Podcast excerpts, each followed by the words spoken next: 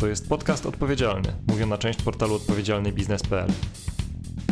Działamy na rzecz zrównoważonego rozwoju, inspirujemy biznes, który zmienia świat, łączymy ludzi, którzy zmieniają biznes. To wszystko na naszych podcastach dostępnych na stronie odpowiedzialnybiznes.pl ukośnik podcast oraz w serwisach SoundCloud, Spotify, Google Podcast, YouTube oraz poprzez kanał RSS.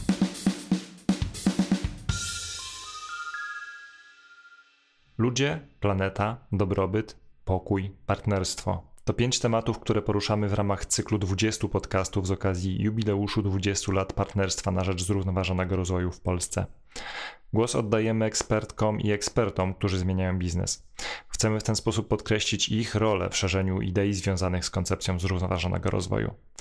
Partnerem obchodów jubileuszu jest firma LPP.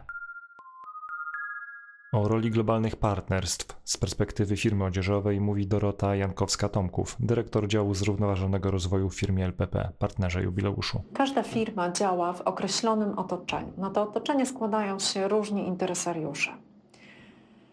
CSR dla mnie jest takim sprzężeniem działań między właśnie firmą a tym otoczeniem. Bardzo ważne jest, żeby firma znała tych interesariuszy i tak działała, aby tym interesariuszom nie szkodzić, być w stosunku do nich fair. Przedsiębiorstwa podczas swojej e, działalności napotykają na różne problemy. Wiele z tych problemów potrafią rozwiązać samodzielnie. Ale zdarza się tak, że czasami napotyka się na problem, e, który wymaga zmiany sposobu myślenia, postępowania czy nawet przyzwyczajeń. Jest takie powiedzenie w grupie siła.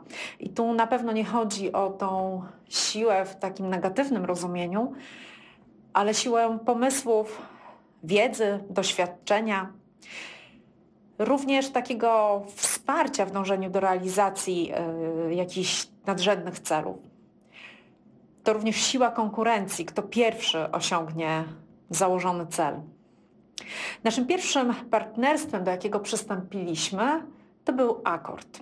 Wydarzenia z 2013 roku związane z zawalaniem się budynku Rana Plaza uwypukliły problemy związane z warunkami pracy w Bangladeszu. Niestety dopiero ta ogromna tragedia doprowadziła do tego, e, aby brandy, instytucje, organizacje rządowe i pozarządowe zaczęły mówić jednym głosem i wspólnie działać. Możemy zadać sobie pytanie, dlaczego nikomu wcześniej nie udało się zmienić tych warunków pracy. Przecież wiele organizacji wspominało o tym, jak te warunki są złe. Wiele marek produkujących w Bangladeszu wykonywało pojedyncze ruchy, aby te warunki się zmieniały. Aby to zrozumieć, musimy wiedzieć, jak branża odzieżowa w Bangladeszu jest zbudowana. W Bangladeszu działa ponad 4000 fabryk. Rzadko kiedy jest tak, że w jednej fabryce produkuje tylko jeden klient.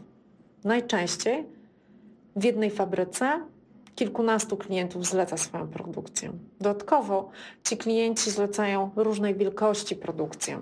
Jedni produkują więcej, inni mniej. Przy takim schemacie pracy nawet liderzy naszej branży, największe marki, nie są w stanie wpłynąć na zmianę bezpieczeństwa pracy w całym sektorze. Proszę sobie wyobrazić działanie dźwigni. Im dłuższe ramię, tym mniejszy musi być nacisk, aby podnieść dany ciężar.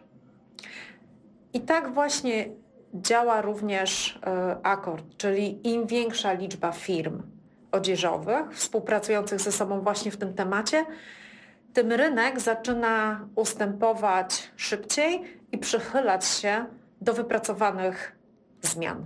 Dziś, po ponad pięciu latach współpracy z akordem, śmiało możemy powiedzieć, że nastąpiła bardzo duża zmiana. Osoby, biznesmeni, którzy jeździli do Bangladeszu te 5-7 lat temu, dziś odwiedzając swoich kooperantów, widzą tę zmianę.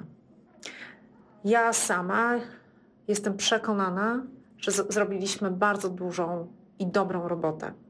Oczywiście jest jeszcze wiele do zrobienia, ale to jak przy każdym projekcie. Najważniejsze jednak już zostało zrobione. Biorąc udział w takich inicjatywach, zauważyliśmy, że tak jak na co dzień e, konkurujemy między sobą, to kiedy pojawia się taki nadrzędny cel, my idziemy wspólnie z innymi brandami ramię w ramię. W ramach wdrażania postanowień akordu niejednokrotnie mieliśmy taką sytuację, że, że fabryki nie chciały wdrażać e, zmian.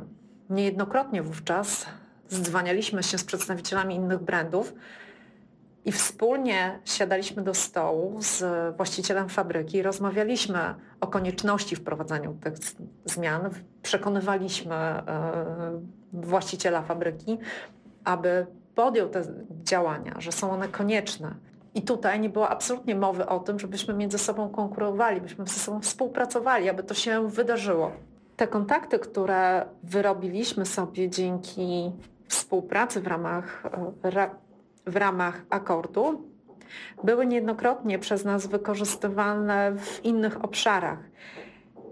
Kiedy pojawiał się nam problem e, o innej tematyce, niejednokrotnie konsultowaliśmy różne rzeczy, e, zdzwanialiśmy się, rozmawialiśmy, a jak wy to robicie, czy wy też taki problem macie, a może mieliście w przeszłości, poradziliście sobie w jakiś określony sposób. Udział w takich przedsięwzięciach na pewno nie jest tani.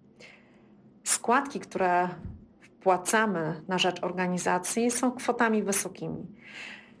Natomiast jeśli ktokolwiek, kiedykolwiek chciałby podjąć samodzielnie takie inicjatywy na tym rynku, to myślę, że finansowo by nie dał rady.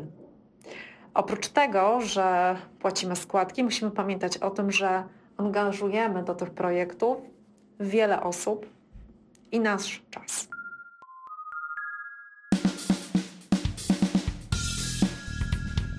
To jest podcast odpowiedzialny, mówiona część portalu odpowiedzialnybiznes.pl. Działamy na rzecz zrównoważonego rozwoju, inspirujemy biznes, który zmienia świat, łączymy ludzi, którzy zmieniają biznes. To wszystko na naszych podcastach dostępnych na stronie odpowiedzialnybiznes.pl ukośnik podcast oraz w serwisach SoundCloud, Spotify, Google Podcast, YouTube oraz poprzez kanał RSS.